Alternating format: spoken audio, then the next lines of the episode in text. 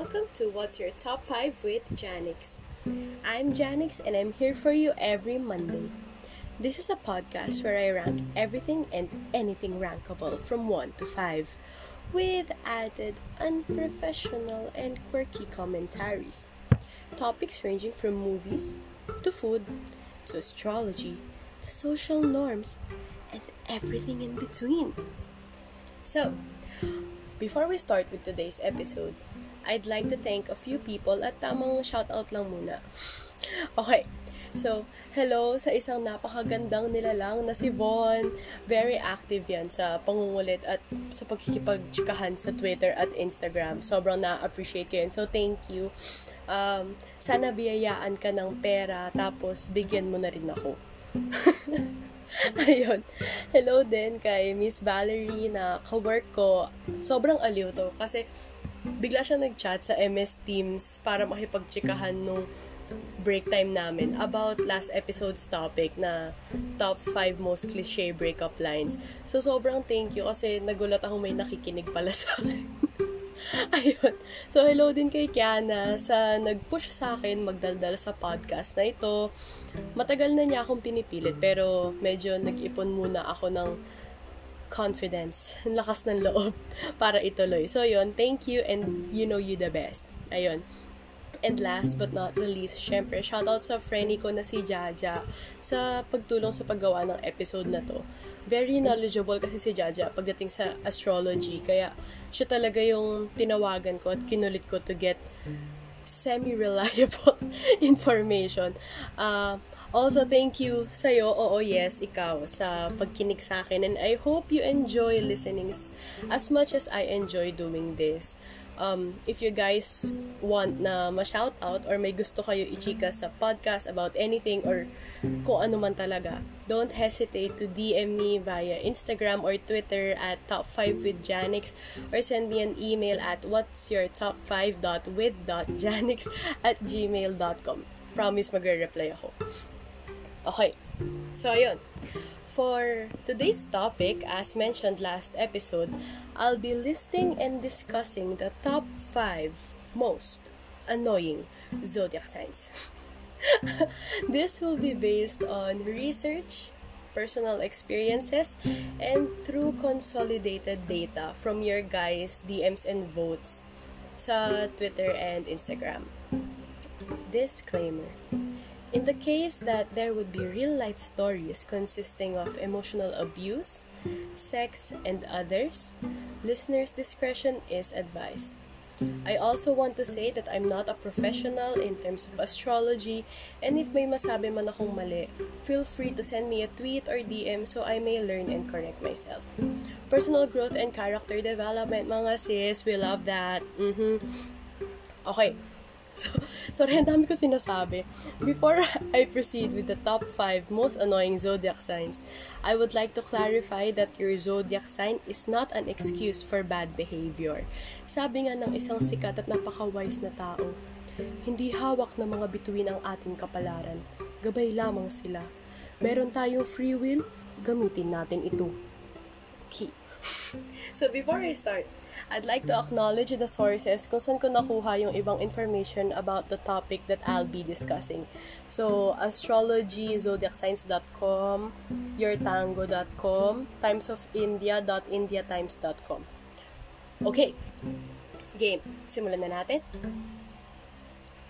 Top 5. Gemini. Gemini are the people who were born during May 21 to June 20. They are also they are also known as the caring twins. So onting feedback, ay onting background about this. The caring twins.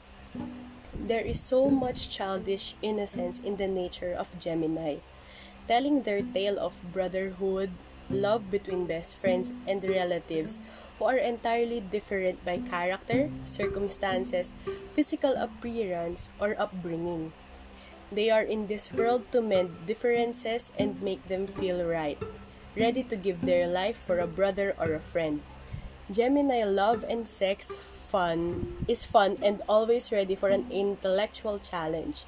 Gemini sees love first, through communication and verbal contact and find it as important as physical contact with their partner.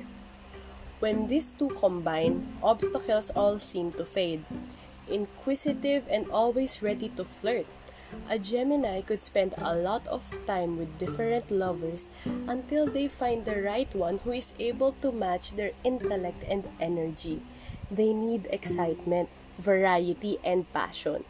And when they find the right person, a lover, a friend, and someone to talk to combined into one, they will be faithful and determined to always treasure their heart. Okay. So, yun yung background ng The Caring Twins. AstrologyZodiacSigns.com stated that the sign of Gemini belongs to the element of air, and this connects it to all aspects of their mind.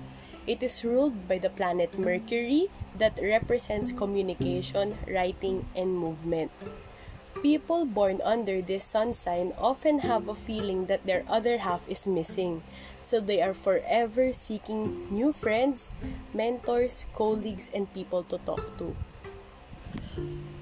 Okay, so what makes people born under the zodiac Gemini so annoying?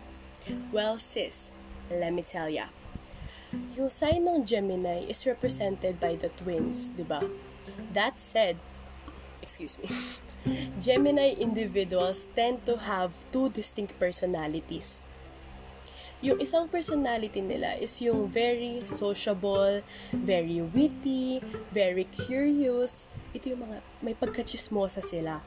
And the other personality is yung bigla silang nagiging unreachable. Hindi mo na makahagilap. From social butterfly to introvert real quick. Dahil doon, Geminis are considered to be a walking contradiction. Also, may pagka-intimidating kasi yung arrive nila mahirap silang basahin. Tapos, hindi mo alam kung isa-snob ka ba. So, kanwari, may friend kang Gemini sa school. Tapos maglalakad ka, makakadaanan mo siya sa hallway. Hindi ka sure kung magha-hi ka kasi baka hindi ka pansinin or mag-hello na sobrang chika time naman. So, yun yung medyo kailangan mong tansyahin yung ugali ng isang Gemini. So, chika time again. I have a friend, let's call her Kennedy. Very introvert siya at mapili sa kakausapin. May pagkamaldita yung dating niya kasi mahiyain na nga. Tapos meron siyang default resting beach face. So, hindi mo talaga alam kung galit ka ba sa akin or like is that just your normal face? Ganon. Ako kasi extrovert ako. Medyo halata naman. At kahit sino dinadaldal ko most ng best friends ko, introverts. Hindi ko rin sure kung bakit. Pero, napitin ako ng introvert. At masaya naman ako pag nakikita ko silang nagdadaldal na rin at nagiging comfortable na magkwento sa akin and with other people. So, basta ayun, going back, kinausap ko si Kennedy at in time, naging kaklose ko siya. Tapos, naging best friend ko na rin siya. So, yun. Hi, Kennedy! Prim and proper talaga si Kennedy sa unang tingin. At very mahinhin. Tapos, hindi rin siya pala kwento, pero good listener. Ayaw lang niya talagang siya yung magdadaldal. So, ayun, pag magkakasama naman kami na puro ka-close kasama niya, parang ang ingay. sobrang, sobrang ingay na ang dami niyang sinasabi, na very sociable siya, ganyan. So, ayun, back to the story nag-work kasi kami sa BGC. Tapos, syempre, pre-pandemic, every Friday night, uh, lalabas kami sa BGC. Tapos, iinom kami, ganyan-ganyan. Tapos, napansin namin, wala kaming savings kasi ang gastos, ang mahal ng alak. So, lipat kami, change venue kami. Napunta na kami sa poblasyon, sa Makati. Tapos, meron kaming naging go-to bar na you have to walk four or five floors up para mapuntahan yung bar. Feeling ko familiar naman kayo sa mga Makati tips dyan. Hello? so, yun. Andun kami sa uh, bar na yun. Hindi ko sure kung pwede kong sabihin yung name ng bar. Basta yun. Um, yung stairs niya, very matarik na mataas yung spaces niya each step. Tapos each step, medyo manipis. So, nakakatakot bumaba minsan dahil feeling mo mahuhulog ka. Ayun. So, uulitin ko lang na si Kennedy, tahimik siyang tao ha. Like, mahinhin, uh, listener, tapos tamang chill lang siya. Sobrang chill lang siyang tao. So, ito, going back, uh, alam ko birthday niya yun. Tapos, syempre, inuman, yay, let's go, ooh, shot, ganyan. Tapos, magugulat kami, wala na siya sa table. Ah, sa kabilang table na nakikipag-chikahan with other people na hindi niya naman totally kilala. So yun, umiiral yung pagka-social butterfly niya bigla. Tapos kami, bilang, hala, baka kung saan na naman siya napunta, baka mapaaway na naman tayo, ganyan. So you really have to be on the lookout. Tapos, biglang 2 a.m. na, hindi namin namalayan yung oras. Ako, tinatawagan na ako ng airmats ko na, umuwi ka na, late na, ganyan. Strict parents square. Ganon. So ako, uh, sabi ko, sige, uuwi na rin ako. Kasi medyo pagod na rin ako na hindi na ako masyado nag enjoy sa pag-inom. Kasi binabantayan ko nga si Kennedy na parang halaba ko anong gawin nito. Baka mapaaway nga mga ganyang bagay. So, sabi ko, uy, girl, uuwi na ako. Tapos, ang natira na lang kay Kennedy na kasama, si isa pa naming friend. Tago natin siya sa name na Tiffany. Itong si Tiffany, very caring siya. So, sabi niya, sige, ano, sige, Janik, sumuwi ka na. A- ako na bahala dito. I-make sure ko nakasakay siyang grab, ganyan, ganyan. So, ako, sige, update mo na lang ako. So, yun. Um, onting background, si Kennedy, favorite niya si Beyonce.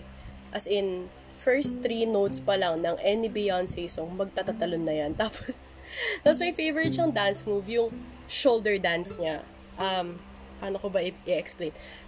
Para siyang nagtutwork, pero instead na puwet yung nagtutwork, yung shoulders niya yung nagtutwork pa forward. Ayun. Ginag ganun siya uh, sana ma-visualize nyo kasi sobrang funny. So, ayun. Tapos, uh, ang kwento ni Tiffany is around 4 a.m. or 3 a.m. na nag aaya na raw siya umuwi kasi pagod na rin siya. Uh, galing siyang galing kaming lahat ng work. So parang let's go home, ganyan. So pumayag naman si Kennedy. So lakad sila po, ba, andun na sila sa stairs.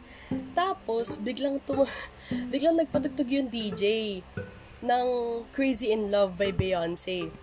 So, ganito yung setup. Pababa na sila ng stairs, tapos biglang humarap si Kennedy kay Tiffany, tapos nagtatatalon kasi that's my jam, ganyan.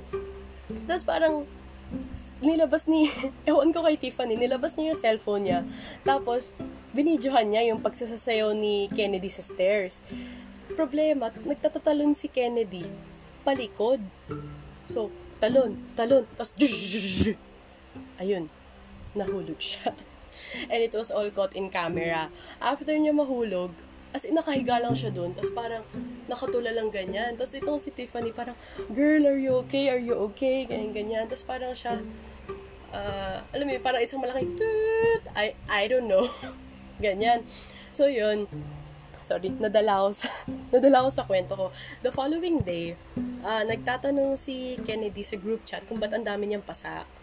Tapos parang sabi ni Tiffany, nahulog ka sa stairs kasi nagsasayaw ka ng Beyonce, ganyan.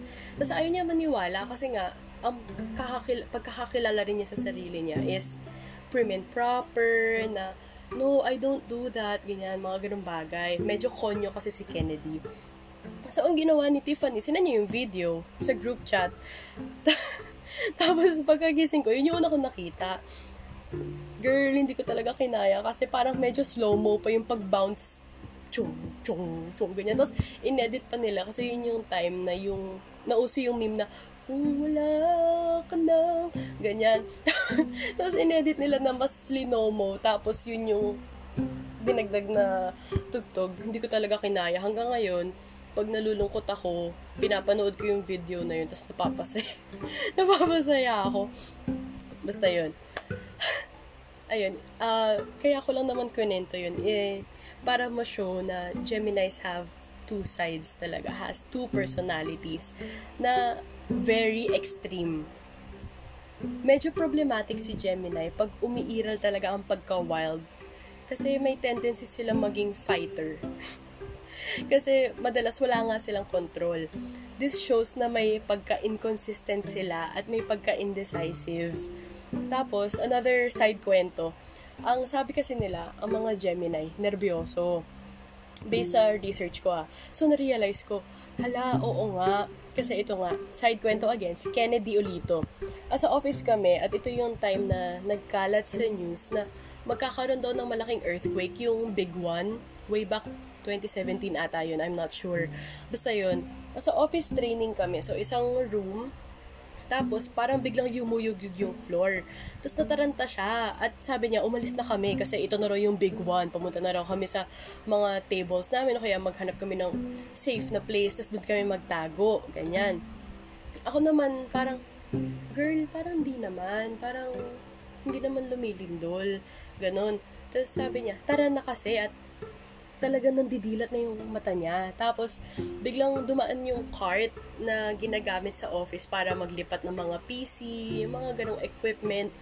Tapos yung pala yung dahilan, yung pala yung dahilan kung ba't nanginginig yung floor. So parang kaming lahat tumingin sa kanya na, girl, calm down, sit down. Ganyan. So parang, agaw pansin talaga siya sa training nun kasi hindi lang kami yung tao nun. So yun. Okay, enough Kennedy kwentos kasi baka sa bunutan niya na ako pag nagkita. nagkita kami. Geminis are social butterflies na very spontaneous.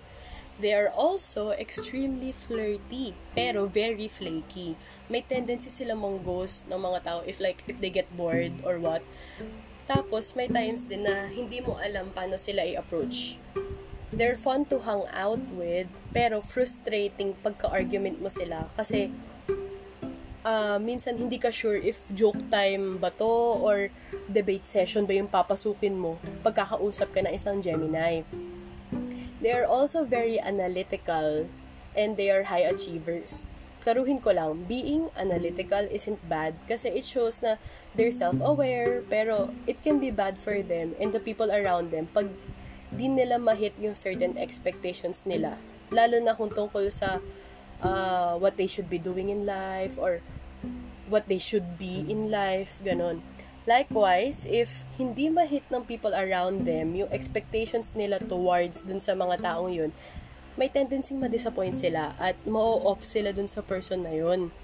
In terms of being high achievers, oo, motivated people sila And ang wala namang mali doon na not unless like sobrang lala na. Kasi ang bad thing doon, pag kinumbine ng pagiging high achievers at ang pagiging analytical. Kasi they tend to find a partner or a group of people na dapat same level of ambition sa kanila. Kasi if hindi, yun nga, they'll get bored and leave.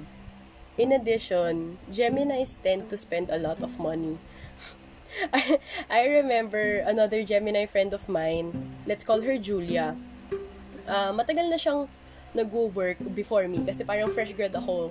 Tapos bagong pasok ako dun sa work namin nung nakilala ko siya. Tapos ang advice niya sa akin nung about sa pag-withdraw ng pera sa ATM is wag kukuha ng receipt para hindi mo raw makita ilan na lang pera mo at hindi ka ma-hurt. para sa akin, at that time, hala, oo nga, hindi ko kailangan ng ganong negativity sa life. So, sige, sinunod ko, nakakaloka, nagulat na lang ako kasi once a month kami sumasahod, hindi kami uh, two gives per month. So, nagulat ako na after two weeks, wala na akong pera. So, parang, hindi, hindi siya magandang advice. Huwag niyo yun gagawin, guys. So, yun. Lastly, Geminis tend to be crazy. Sorry for the word, pero pwede, medyo, medyo naman. With two personalities constantly clashing, they can be all over the place and can get a little crazy talaga. Overall, nakakapagod sila kasama at mahirap kapain yung attitude nila kasi you don't know which personality yung present at that moment na kakausapin mo sila. Ayun, so let's talk about the strengths, weaknesses, what they like, and what they dislike. Ang strengths ng Gemini ay they are gentle, they are affectionate, they are curious, they are adaptable, they have the ability to learn quickly and exchange ideas. Ang weaknesses naman nila is nervyoso nga, tas inconsistent, tsaka indecisive. Gemini likes music, books, magazines, uh, chats with nearly anyone, and short trips around the town. So, mga gala nation. Ang ayaw nila ay maging mapag-isa, being restrained, na parang, I wanna be free, ganun sila. Tapos ayaw na ayaw nila yung repetition and routine. So, yun. Yun yung top 5 natin na si Gemini. Top 4, Sagittarius. People born between November 22 to December 21. They are also known as the misunderstood healer. Okay, onting background again. The misunderstood healer. Guided by the centaurs and the story of Chiron, Sagittarius is the sign of teaching and healing, always ready to accommodate a friend and help others heal. This is a benefactor who is rarely fully accepted by common people, always in search for great distances where they might find a home. Pain is often hidden behind their smile, and they would gladly give everything they have to other people only to live their lives free from it. Blessed by many incredible things, there always seems to be something missing to make their life complete. AstrologyZodiacSigns.com stated that Sagittarius is a fire sign. In search of ways to creatively color the world in their colors, clear about their intentions and honest by moral imperative, its representatives are often honest to the point of absurd, with no regard for tact and emotions of other people whatsoever.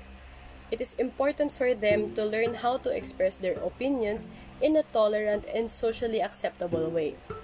Sagittarius is ruled by Jupiter, the largest planet of the solar system, and the greatest beneficent giant in astrology.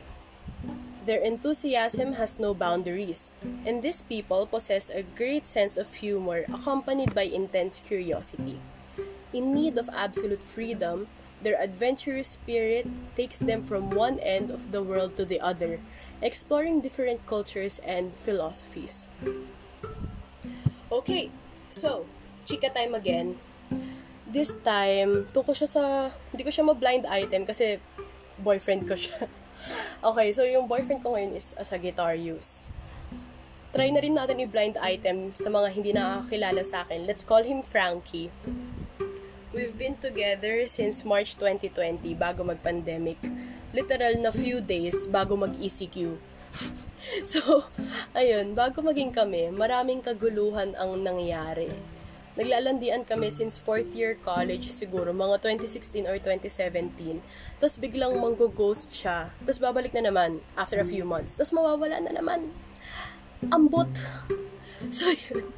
Nag-work na kami parehas around 2019 Nagparamdam siya ulit, eh ako, hindi ko alam, pero bet ko talaga siya. Marupok ako. Yes, is a fact. Totoo. Totoo yun, mga sir. so, ayun. Nag-aya siya makipag-date at ako, pumayag ako. Okay naman yung date, masaya, ang dami naming napag-usapan at akala ko magtutuloy-tuloy na. Napag-usapan pa nga namin na this time, wala nang manggo-ghost if ayaw na ituloy nung isa, sasabihin na lang kasi hindi naman na kami bata para maglaro pa ng ganun. Siguro kasi ayaw ko lang talaga ng game time na kasi girl, nakakapag nakakapagod talaga. After quite some time, di na siya nagparamdam uli. So nagchat ako. Naglakas loob ako, tapos sabi ko, alam kong sinabi, na, sinabi natin na wala namang ghost pero bakit parang ikaw tong nang-ghost sa akin? Hehe lagyan natin ng hehe para hindi tayo mukhang hurt. Mga ganong bagay. So, sabi niya, nakadaanan daw niya yung ex ko sa SM Makati. Eh, medyo friends kasi sila nung college at sabi niya, hindi raw niya kayang ituloy dahil doon. So, parang bro code issue. So, ako parang, oh, okay, sige. Tapos sa loob, loob ko, naisip ko na lang na at least hindi ako yung problema. Talagang hindi lang siguro kami para sa isa't isa after nun, friends pa rin kami, pero syempre, tamang react-react stories, papansin, ganyan. Yan, yan na what it is. Tapos, normally kasi, magmumukmuk ako after a thing like that. Tapos, uh, naisip ko na lang na parang, meh, magbubumble na lang ako uli. I mean, yes, yes to bumble. Pero parang hindi ko feel. Every time kasi may kipag-date ako sa iba, may isip ko, ay, baka magustuhan ni Frankie dito, ganun. So ako, naiinis ako. Come 2020, nagparamdam siya uli. So ako, marupok na naman, pero hindi na ako nag expect kasi alam ko kahit anong mangyari, hindi mag-iiba yung fact na ex ko yung dati niyang friend. Tapos ayun, nag-aya siya makipag-date ng March 2020. Sabi ko, okay, sige. Okay, ganyan, game. This time, naniligaw na pala siya at di ako aware. Akala ko, like, tulad lang ng dati na landian lang. So, sabi ko, ba't siya manliligaw kung ex ko nga yung dati niyang friend? Hindi ba yun yung issue? But di kami natuloy noong 2019? Tapos, umamin siya. Noong 2019 daw, totoong nakadaanan niya ex ko sa SM Makati, pero hindi niya pala sinabi lahat. Noong time na yun, may iba pala siyang imimit na kadate. Dati pa niyang crush yun, siguro mga high school. So, nung nagparamdam sa kanya, di niya raw matanggihan. Gusto raw niya makita if like may connection sila na greater kaysa sa connection namin. Basta parang, ano yung bullshit reasons? Basta ganon nakita ng ex ko na may kadate si Frankie. Kaya hindi na lang daw tinuloy ni Frankie yung sa amin kasi naisip niyang baka magsumbong si ex ko sa akin na, ay hala, kayo na pala ni Frankie, eh nakita ko yan sa SM Makati, may kadate na iba, keme, keme, keme. Kasi, itong ex kong to, yung ex kong yun, toxic. Ilang beses ako niloko, pero ilang beses ko rin binalikan. So, ang fear ni Frankie is, bumalik ako sa toxic relationship, kaya, toxic relationship with that certain ex. Kaya hindi raw niya tinuloy yung amin. So, ako, ah, okay. So, syempre, honestly, aaminin ko, talaga na-jirits ako. Sabi rin niya na parang gusto niya malaman muna, yun nga, yung kung may connection daw sa iba bago siya mag- mag-commit sa iisang tao. So, now, nagtiwala na lang ako sa kanya na sana hindi niya ulitin sa future yun kasi legit na nasaktan ako sa ginawa niya. Tapos, considering na nasaktan niya ako nang hindi pa kami. Ibang level. So, yun. Technically, kasi, in his defense, hindi naman kami exclusive at that time. So, okay lang. In at that time, hindi naman ako magmamalinis. Nagde-date din naman ako ng ibang tao. kasi hindi nga kami exclusive. Ganon. So, ayun. Hindi ko sinisiraan boyfriend ko ngayon kasi aaminin ko, he's the best thing that's happened to me and my life. So, Pinapatunayan naman niya na honest siya and loyal and very caring up to this day. So, yun. Shout out sa'yo. I love you. Pero, going back sa Sagittarius people, may tendency talaga sila maging magulo sa mga desisyon nila. Kasi, gusto nila malaman ano pa bang meron sa world. Like, I wanna see the world. Ganyan. Dito umiiral yung pagka-adventurous nila. Idagdag mo pa yung easily bored attitude. Mahirap talaga silang i-please. At most of the time, hindi sila mapirme sa iisang lokasyon or situation. What makes Sagittarius people extremely annoying is yung pagiging manipulative at passive-aggressive. Parang dun sa nangyari with Frankie and I na Di niya masabi directly yung totoong rason and manipulated me into thinking na wala namang issue with me. Ganon. May instances do na pag may pagka-mature na ang isang Sagittarius, nagiging sobrang prangka naman. Wala nang filter. At hindi na marunong lumugar. may issue rin sa mga sagi na may pagka-close-minded. Kasi for them, pag tama sila, sila lang yung tama wala nang ibang opinion to take into consideration kasi yung kanila yung fact. Ganon. Like, all fire signs naman, malakas talaga ang personality ng mga sagi, kaya minsan, mahirap mag-keep up for other signs and other elements. Ayun. So, let's discuss yung strengths, weaknesses, what Sagittarius people likes and their dislikes. Ang strengths ng Sagittarius ay they are generous, idealistic, and they have great sense of humor. Ang weaknesses ay they promise more than they can deliver. They're very impatient and will say anything no matter how undiplomatic. In short, may pagkapalengkera sila. Ang mga likes naman nila is freedom, uh, they like to travel, they like philosophy, and they like being outdoors. So, yun. Ang ayaw nila, uh, mga clingy people, they don't like being constrained, uh, they don't like details, and off-the-wall theories. Gusto nila, facts. Ayoko nang bigyan mo ko ng what if, what if, mga ganong bagay. Top 3. Cancer. People born between June 21 to July 22. They are also known as the brave crab. So, onting background again. The brave crab, sent to this earth by something they believe in, only to mess with someone bigger than they are. This isn't an animal aware of their strength. Patriotism can make them endanger their own well being, fighting for someone else's cause, as if others can become their higher power. The crab knows where they're going, but this is often in a wrong direction. At least until they learn their lessons and start relying solely on themselves. AstrologyZodiacSigns.com said that deep cancers are deeply intuitive and sentimental. Cancerians can be one of the most challenging zodiac signs to get to know. They're very emotional and sensitive and care deeply about matters of the family and their home. Cancer is sympathetic and attached to people they keep close. Those born with their sun in Cancer are very loyal and able to empathize with other people's pain and suffering. The sign of Cancer belongs to the element of water, guided by emotion and their heart. They could have a hard time blending into the world around them, being ruled by the moon. Phases of the lunar cycle deepen their internal mysteries and create fleeting emotional patterns that are beyond their control. As children, they don't have enough coping and defense mechanisms for the outer world and have to be approached with care and understanding. For that is what they give in return. Lack of patience or even love will manifest through mood swings later in life and even selfishness, self pity, or manipulation. They are quick to help others just as they are quick to avoid conflict and rarely benefit from close combat of any kind. When at peace with their life choices, Cancer representatives will be happy and content to be surrounded by a loving family and harmony in their home.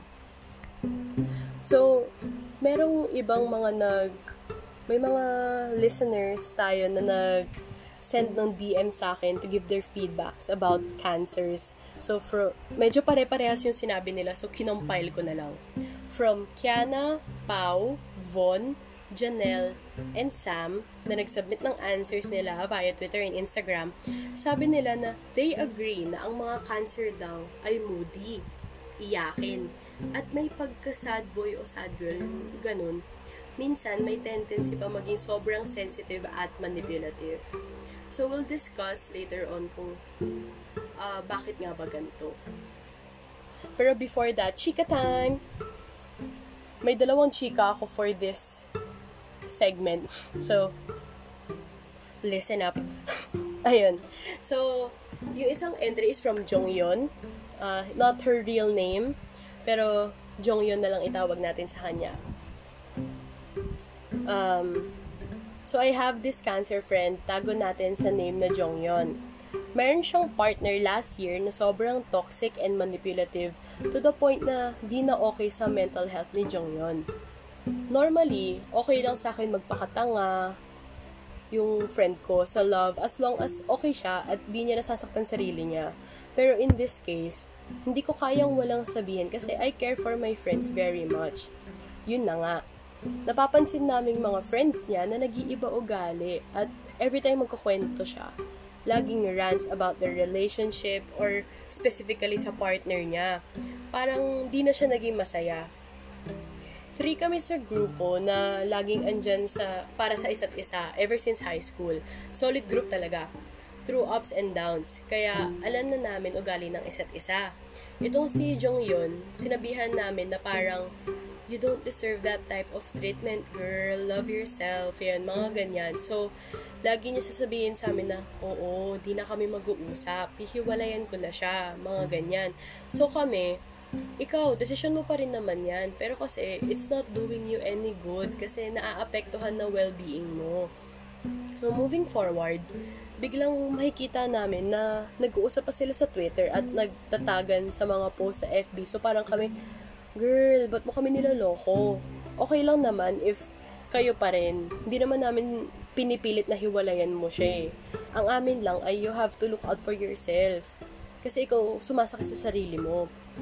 Ang dating kasi sa amin ay pag broken siya, saka lang siya lalapit at magra-run. Pero pag okay siya, biglang, bam! Wala MIA. Di di mo siya makakagila. Di naman niya kailangan magsinungaling sa amin kasi andito naman kami for her. Tapos ilang beses na ulit yung ganitong pangyayari in a span of about 8 months. So umabot na sa point na naiirita na kami nung isa kong friend kasi parang harap-harapan kami ginagago ni Jong yun at TBH medyo naapektuhan na rin yung well-being namin. Nakakadala kasi yung negative vibes niya hindi na lang muna namin siya kinausap kasi parang time to cool off kasi nakakainis na talaga. Hinayaan na lang muna namin si Jong yon kasi matanda na siya at alam namin na malalaman naman yung faults niya in time. True enough, after giving her the space to realize kung ano bang nangyayari sa kanya, nag-reach out siya ulit at nag-sorry. Siyempre kami, okay lang, tanggap namin siya. Kailangan lang niya siguro pagdaanan yung ganon para ma-realize na hindi pwedeng umiikot yung mundo niya sa iisang tao lang at nagpapakatanga siya ng 100%. Ayun, ah, uh, klaruhin ko lang, medyo magulo pala kanina. Ako yun nagkukwento nito, si Jong Yun yung friend ko. Ayun. So yun, shoutout kay Jong Yun. Tinataw, uh, tinawagan ko siya kanina para magpaalam kasi kung okay lang ikwento ko to. Tapos sabi niya, 3 months na raw silang break and she feels na she's slowly recovering from her past traumatic experience. Uh, traumatic relationship. At natututunan na raw niya ang self-love. So, I'm very happy for my friend na si Jong Yun na at least may nakuha siyang lesson sa traumatic relationship niya and I hope na she'll continue taking care and loving herself. Ayun. Hello, Jong Yun. Bumalik ka na sa Facebook, miss ka na namin. okay. So, second chika, personal experience, Are you ready? So, yun. I'm a cancer myself. And I resonate with Jong Yun's story. Yung pinagdaanan niya nung kabataan ko. Yes, oh. Siguro mga ano, uh, third year high school. Basta yun, third year high, starting third year high school, nagkaroon ako ng una kong boyfriend. So, codename BF1, yeah, para madali. Nagtagal kami till first year college, tapos parang on-off until second year college ng first semester. Hindi na nag-workout, so nag-break na totally. After a week, may bago na naman akong boyfriend, si BF number 2. Tumagal rin kami ng 2 years. Tapos, after a few days, nung mag-break kami, may bago na naman akong boyfriend, si BF number 3. Yun yung toxic at sobrang nagpakatanga ako harap-harapan ako niloloko at araw-araw ipaparamdam sa akin na walang ibang magmamahal sa akin dahil mataba ako, mga ganun bagay. Basta yun. Dahil sa ginagawa niya ngayon, kahit may ibang tao na nagsasabi na maganda ako or like I deserve better, ganyan, hindi ako naniniwala kasi ang assurance lang na gusto ko para ma-validate yung feelings ko is dapat manggaling kay BF3. Dahil siya yung nagsasabi na hindi ako worth it.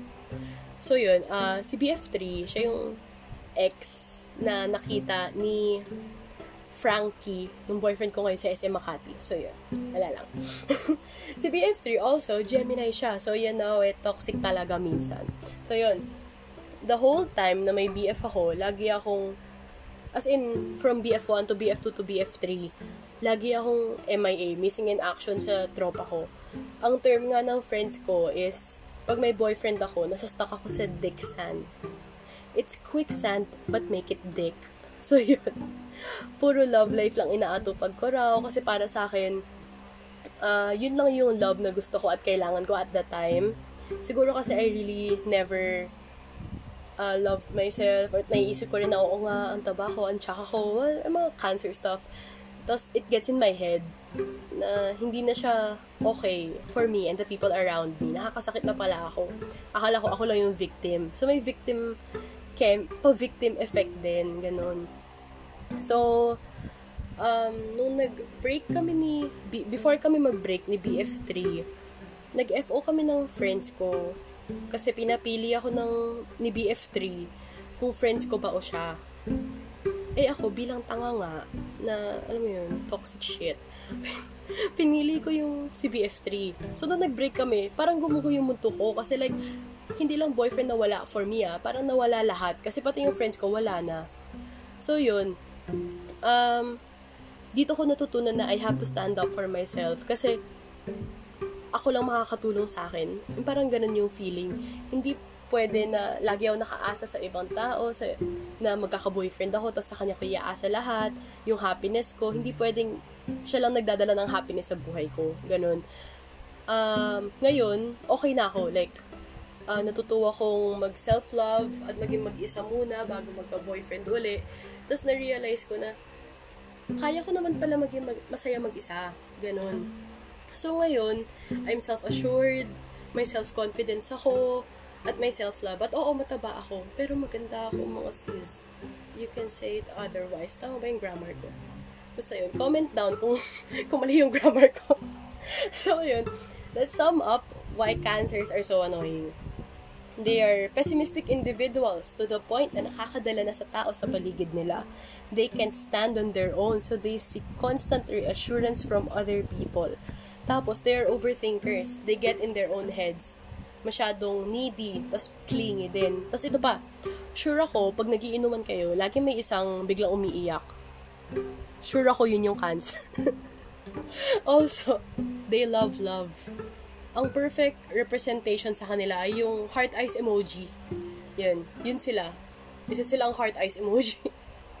pag may nagbigay lang ng onting motibo sa kanila, game na agad. Ganon. Wala nang isip-isip masyado. Talagang puso lang B. Ganon. In contrast to this, can- cancer people are fragile creatures. Very delicate ang emotions nila. Like, kanwari, mag-chat ka lang na biglang walang emoji. O kaya yung haha mo, small caps, tas dalawang haha lang. Ganyan. Iisipin na nila, hala, may nasabi ba akong mali? Kaya galit siya. Ba't kaya siya galit sa akin? Naigirita na kaya siya sa akin? Mga ganong bagay. Kaya, parang, nakakabaliw. Sila kausap na, girl, chill, hindi ako galit. Like, tinatamad lang ako mag-type. mga ganong scenarios. Ayun. So, what sucks the most about cancer people ay hindi ka sure if sincere ba sila or nagiging manipulative na. So, dun niiral yung pagka-sad boy and sad girl yan. Mga ganyang bagay. So, let's discuss the strengths, weaknesses, what they like, and what they dislike. Ang strengths ng cancer side, they are very tenacious. They're highly imaginative, they are loyal, they are emotional, they are sympathetic, and they are very persuasive.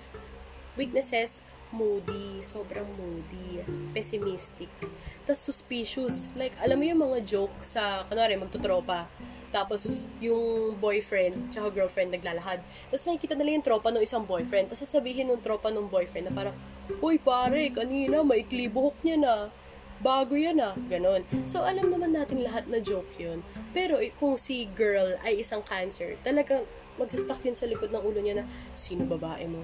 May babae ka bang iba? Ganon. Nahihiya ako kasi ganon ako dati. Basta ayun, suspicious. They are manipulative and they are very insecure.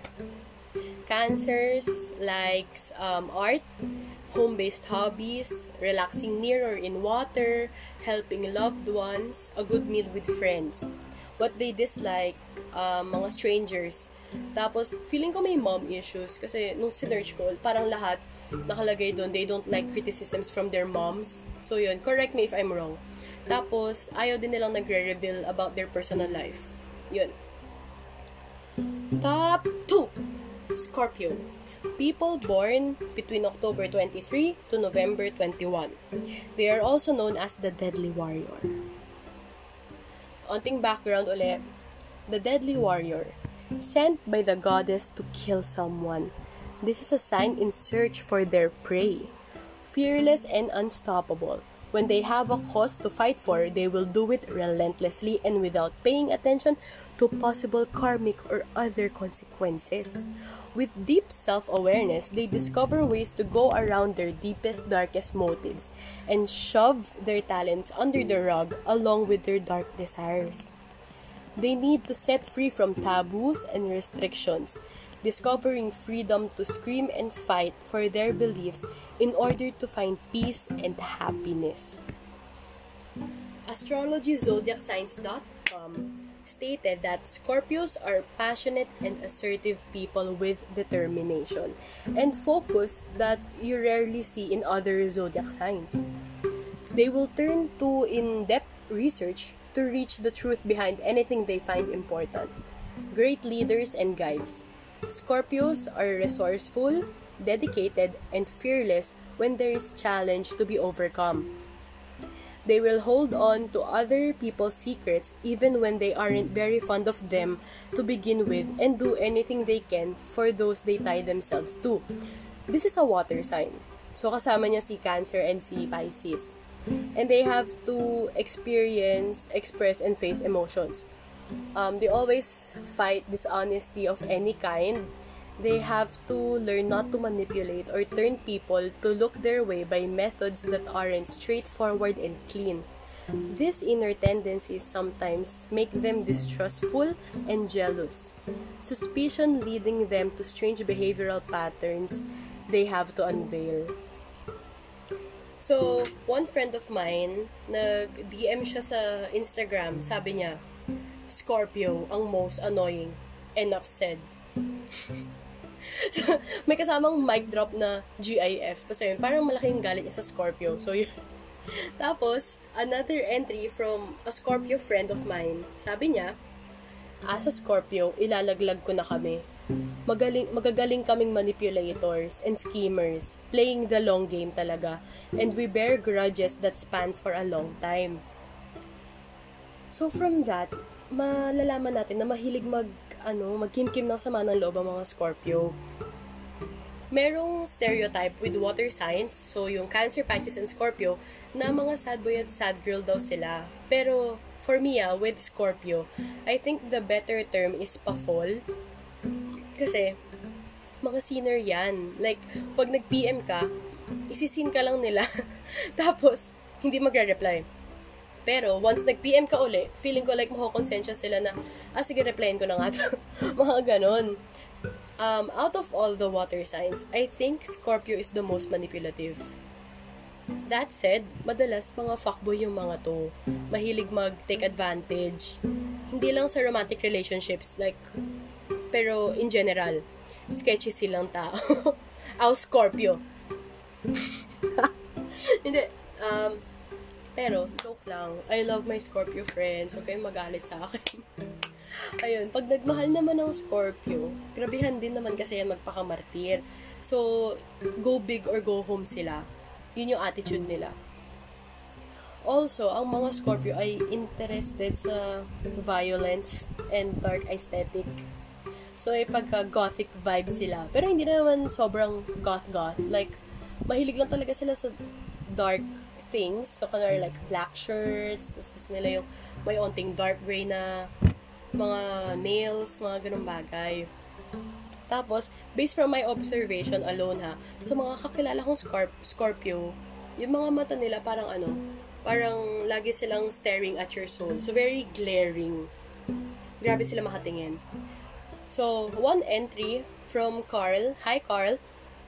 Um, meron akong kaibigan na Scorpio. Mabait naman siya sa aming mga kaibigan niya, pero serial cheater. Linggo-linggo, ibang kadate at biglang magpapaka-sad boy pag nakuha na yung gusto niya. Wink-wink. ano yung wink-wink? Kanwari hindi ko alam kasi pabebe ako. So, so ayun. Partida daw. Uh, partida, may girlfriend siya habang ginagawa niya to. Elibs din ako sa time management skills niya pero mali talaga ginagawa niya nahuli siya ng girlfriend niya, tapos iniwan siya. Para sa akin, tama lang na nangyari sa kanya yun. Kasi kung hindi pa nangyari yun, hindi siya magtitino. Napagtanto niya na hindi siya masaya sa ginagawa niya, inamin niya sa amin na gusto niya yung attention galing sa iba't ibang tao, kaya lang naman daw siya nag-cheat. Siyempre, para sa akin, hindi pa rin rason yun para sa ginawa niyang pagloloko sa girlfriend niya. Hinabol niya girlfriend niya at sinuyo para bumalik sa kanya at pinangako niyang di na niya uulitin. Pinatawad siya ng girlfriend niya at ngayon, engaged na sila. Masaya ako para sa kanila pero minsan, paglalabas kami at magbo-boys night out, magchat sa amin yung girlfriend niya, kaming mga tropa niya, para magtanong kung may babae bang kasama, mga ganong bagay. Hindi pa rin talaga buo yung tiwala ni GF sa efforts ko. Ayun, uh, thank you Carl sa pag-share ng story. I think we all know somebody na serial cheater at talagang mahirap pag tropa mo yun. Kasi alam, alam mo na mali. Like, don't, don't cheat. wag nating, una, don't cheat. Pangalawa, wag mong konsintihin yung mga cheaters. Kasi, parang nagiging enabler or like accessory to the crime ka, ganun. Um, kasi, masama man loko. Alam naman natin yun. Like, bad yun kung gusto mo mag-playtime, huwag ka mag-jowa. Like, mag, magloko ka na lang dyan, mag-playtime ka na lang. Huwag ka naman damay ng feelings ng ibang tao. So, ayun. Ako, may... Kilala rin akong Scorpio at okay naman siyang friend. Ang pinaka-ayoko lang sa kanya is pa-fall nga. Pa-fall talaga, like paasa levels. Parang gustong-gusto niya yung attention ng ibang tao at patuloy niyang ine-entertain para lang ma-feel na may nakaka-appreciate sa kanya. So, parang ganun yung vibe. Pero pag tuluyan na siyang liligawan ng ine-entertain niya, biglang ilalabas ang ultimate trump card na uh, friends lang tayo. So, ayun, naging friend zoner pa nga. Tapos, pag kakausapin namin, laging sasabihin na hindi naman daw siya pa-fall or hindi naman daw niya pinapaasa, eh, friendly lang naman daw talaga siya. So, ewan ko na lang. Mukha namang nagbago na siya. Baka nami-misinterpret lang din siguro ng other party yung pagiging passionate ng friend ko Scorpio. Uh, to add, may pagka-secretive kasi yung mga Scorpios. Like, uh, if you tell them your secret, ikikip lang nila yun. Hindi naman nila ipagkakalat. Pero, never expect them to tell you their secrets in return. Kasi talaga may para very mysterious vibe sila. Parang si Sasuke sa Naruto. Ganun. Ganun. Chill lang sila na parang dark and mysterious. Ganun hindi sila masa- masaya kasama sa chikahan kasi nga, madalang mag-share. Gusto lang nila yung like, sila yung taga-react na, oo, oh, wow, OMG, ang kalat mo, girl, ganon. Pero, wala kang maririnig na kalat stories from her. It's, it's not a good, ano, it's not a good barter of chika. Ayun. So, strengths, weaknesses, likes, and dislikes. Scorpio strengths, ito yung pagiging resourceful, powerful, brave, passionate, tapos they are a true friend. Weakness, uh, distrusting, they are jealous, they are manipulative. Ito sabi to sa Google, hindi ako nagsabi nito ah. Violent daw sila. I don't know. Tell me if true or not based on your observations and personal experiences. So yun, likes, um, they like truth, they like the truth, they like facts, they love being right, they like talents, tapos gusto nila nung titis. Siguro dito galing yung pagiging paasa nila na like, oh, bet kita, oh, charot, mga, mga ganun bagay. Tapos they like passion. Uh, dislikes, they don't like dishonesty, they don't like revealing secrets, ayaw nila yung super, pagiging superficial, tapos ayaw nila yung small talk. Top 1, Virgo. People born between August 23 to September 22. This is also known as the disappointed goddess. Mm-hmm. Yeah. Juicy. Ano kaya? Ba't kaya disappointed goddess? Well, let me tell you. ano? The disappointed goddess. Seeking goodness in ma- humankind is the story of Virgo, and disappointment seems to be inevitable from their point of view. The first time they came from their cloud and jumped onto planet Earth, It felt like their mission is to use their existence for good, discovering ways of justice and purity in other people. Once they fail to find it too many times, Virgos will pull away, get lost, turn to substance abuse, or simply separate from other people to sit on the beach. Like, I have no time for you. Like, parang ganun na sila. I give up. Bala kayo dyan. Um, Virgos are always paying attention to the smallest details, and their deep sense of humanity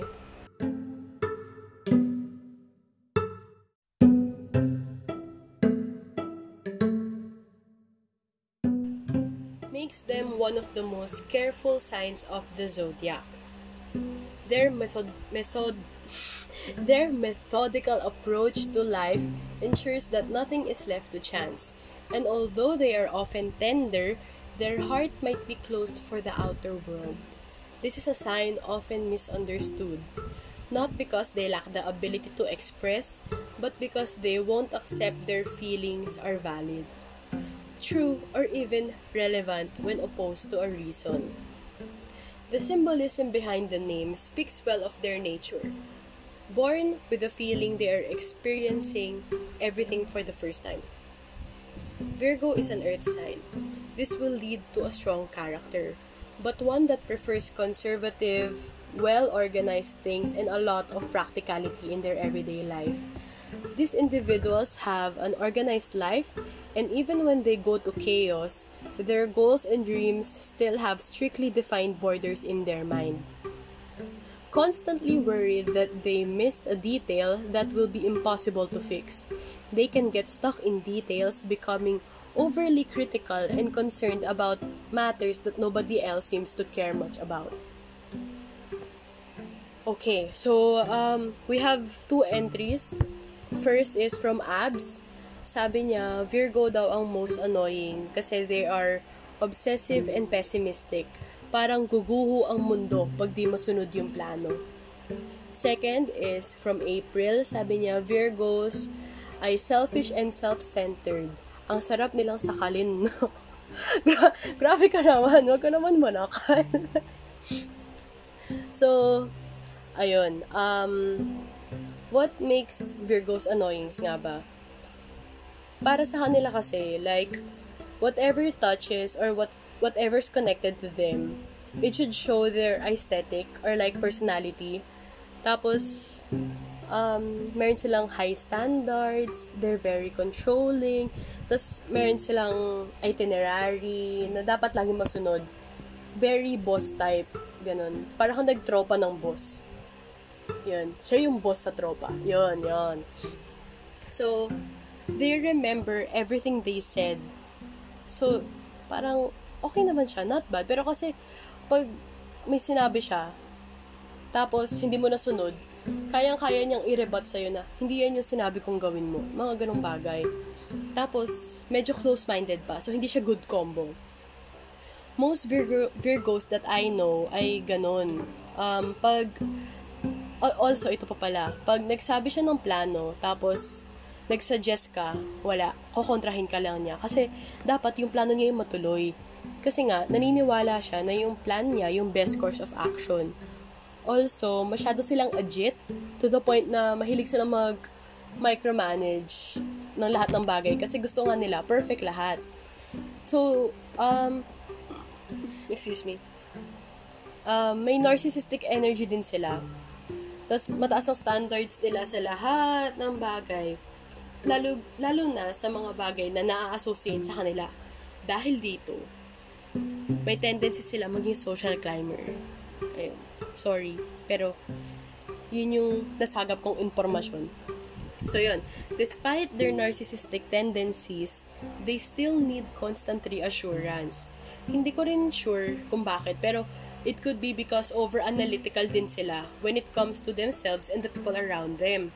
Ang isa pang constant annoying thing that Virgos tend to do ay pag marami silang ginagawa, hindi, wala silang papansinin. Like, hindi mo sila mahahagilap, uh, kahit jowa nila, pwedeng hindi nila pansinin. Basta mga ganong bagay, talagang closed off. Ito muna gagawin ko. Wala akong papansinin. Huwag niyo akong guluhin. Ganon sila. Tapos, dahil doon, dahil nga wala kang control if mahahagilap mo ba sila or hindi, lalo na in your, in the time na kailangan mo sila, hindi sila the most reliable people or friends. Um, tapos ito pa, sobrang mapili pa sila sa mga tao. Like, um, kanwari, sa chikahan, tipong isang topic lang per person. Merong isang topic para sa love life, merong isang topic para sa family, tapos isang tao lang din yung makakaalam nun, tapos isang tao lang din for work. So yun, pati sa chismisan, organized at well-diversed yung chika niya, ganun. Tapos, these signs loves, as in love, love, love nila ang routine. So, kanwari, may outing ka with friends, tapos may kasama kayong Virgo, maaasahan mo na before mag-outing, planned out na yung gagawin nyo. Like, kung saan kayo kakain, anong best orderin, o kaya ito yung o-orderin mo kasi yan yung best seller. So, para matikman natin lahat. Parang ganun. Tapos, kung anong oras kayo gigising, anong oras kayo iinom, anong oras kayo babalik sa Airbnb nyo or like sa resort. Okay din naman yung may organized sa grupo nyo. Pero ako kasi, personally, pag nasa outing ako, gusto ko chill lang. Like, kung anong trip kong gawin, edi yung gagawin ko. Kahit wala yun sa short band paper mo or like sa Excel file mo, Google Docs, ganyan. Gusto ko lang magpahinga. Kasi outing nga, like, bakit, parang ang dating sa akin is, para tayo nagwo-work na may schedule, ganun. Pero for other people na gusto naman yung ganun, no judgment. So, Virgos are not for the weak of heart. Bakit? Kasi may pagka-prangka sila at masama sila magalit. Kaya, kaya nila sabihin sa'yo lahat ng ginawa mong mali sa kanya at ipapamuka sa'yo bakit ka mali. Tapos, kung water sign ka, like me, na oversensitive, medyo mahirap magkaroon ng kasamang Virgo kasi nga wala silang filter. Um, Virgos are also very private sa, pri- uh, sa family situations nila. Dahil sa pagiging true believer nila sa facts at hindi ganong ka-believer sa believer sa emotions, mahirap sila na mag-build ng trust. Dapat, patunayan mo muna na trustworthy ka to be a part of their lives. Bago ka nila papasukin, like, parang may task. Sige nga, patunayan mo sa akin. Ba't kita pagkakatiwalaan? Ganon. Tapos, ito pa. I see this sa mga Virgo na kakilala ko. Like, sobrang hilig nila i-front na they have it all together in all aspects sa buhay nila. Pero in reality, may pagka-messy pala talaga sila.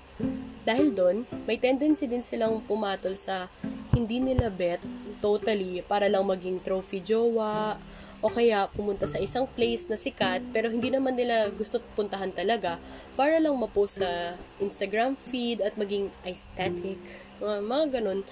Uh, hindi ko nilalahat pero yun nga yung findings ko dito pero, um, I have to hand it to Virgos. Kasi, totoo naman na they're very aesthetic. Like, most Virgos that I know, ang gaganda ng social media platforms, lalo na yung mga Instagram feeds nila, organized, tapos well-balanced yung color palettes na ginagamit nila. So, ang sarap tignan. Ayun. Tapos, may isa rin akong kilalang Virgo na, paano ba? Paano ko i-explain? Dahil nga sa, hindi siya naniniwala sa feelings madalas nangyayari sa kanya na in love na pala siya sa isang tao at broke at tapos na siyang ma-in love. Like, kanwari, may dinedate siya. Tapos, na-in love siya sa taong yun. Tapos, nag-break sila. After nila mag-break, heartbroken siya. Tapos, hindi pa rin niya inaamin na in love siya in the first place. So, parang may in denial stage na sobrang prolonged. Kasi nga, para sa kanya, ba't ako may in love? Ano yung facts? Ganon. So, minsan paulit-ulit yung scenario. Pero, love ko pa rin yung mga Virgo friends ko. So, hello, huwag kayong magalit sa akin ulit. So, strengths, weaknesses, likes, and dislikes. Let's go. Strengths. Loyal, analytical, kind, hardworking, and practical. Weaknesses ay they are shy, they worry a lot, they are overly critical of self and other people, all work and no play what they like um, animals, healthy food, books, nature, and yes, you guessed it, cleanliness. Dislikes uh, rudeness, asking for help, and taking center stage. Okay, so, um, yun yung top 5. Pero, before tayo mag-recap, uh, bibigyan ko kayo ng onting-onting insights about the four different elements which are the fire element which are yung fire, yung air, yung earth, tsaka water. Okay, so yung fire, ito yung mga ano, mga fighter. Uh, lapitin sila ng friends, tapos madalas active sila. Ay, by the way, yung fire signs, ito yung Aries, Leo, and Sagittarius. Okay, so sila yung mga fighter, mga ayaw magpatalo, ganyan. Pero lapitin sila ng mga friends and loved ones kasi madalas active sila, ganyan. Tapos, instigator sila sa lahat ng bagay. Sa inuman, sa galaan, at sa kahit anong aspeto pa yan. Enablers yan sila. Hype man. Hype man. Yun. Legit word. Yun yung perfect, uh, perfect word to define them. Okay, so water signs, ito naman yung Cancer, Scorpio, and Pisces. Ito yung, ang stereotype naman sa water signs ay sad boy, sad girl, mga moody at iyakin, emotional, they love red flags, and has a lot of red flags too. Tapos, they tend to be too comfortable. Um, to the point na pag masyado na silang komportable, malaki yung chance na hindi nila napapansin na toxic na pala sila. Okay, so, earth signs, ito yung Capricorn, Taurus, and Virgo. Ang kanila is, they only have one goal in life. Iba-iba man yung goals nila sa buhay, meron silang isang goal na ito, kailangan ko ma-achieve to. Ganon. They are responsible, kaso they are short-tempered. They are hardworking. As in, pwede mo silang sabihin na medyo workaholic na sila. They are known as money makers, and they are the easiest people to talk to, lalo na kung sarcastic ka. Kasi, ganoon din yung, lang, ganoon din yung lingwahe nila. Tapos, they are private people. Air signs, ito yung air element, um, Gemini, Libra, Aquarius. They overanalyze everything. They plan for the worst. Ba, kasi parang before sila pumasok sa isang desisyon or before they make a decision, meron na silang uh, escape route just in case it all goes to shit. Basta ganun. Tapos, they like intellectual conversations. Tapos, they are also known as natural charmers. Lalo na yung Libra. They blend well sa environment. Kaya, hindi, onti lang yung hate sa Libras, ganyan. Tapos, they have a balanced life, maingat sila sa words, tapos may wall sila. So, yun nga, mataas nga yung walls nila and yung trust, mahirap mag-gain. So, yun, yun yung four elements. Uh, let's have a recap. Top 5 is Gemini, top 4 is Sagittarius, top 3 is Cancer, top 2 is Scorpio, and top 1 is Virgo. Key takeaways ko dito ay our zodiac signs does not define who we are. Pero may possibility na ang attitude natin ay may resemblance nga sa mga sinasabi ng astrologists. All zodiacs has good and bad traits, and it's up to us individually if we'll embrace the good and adjust the bad. Again, we love character development, di ba?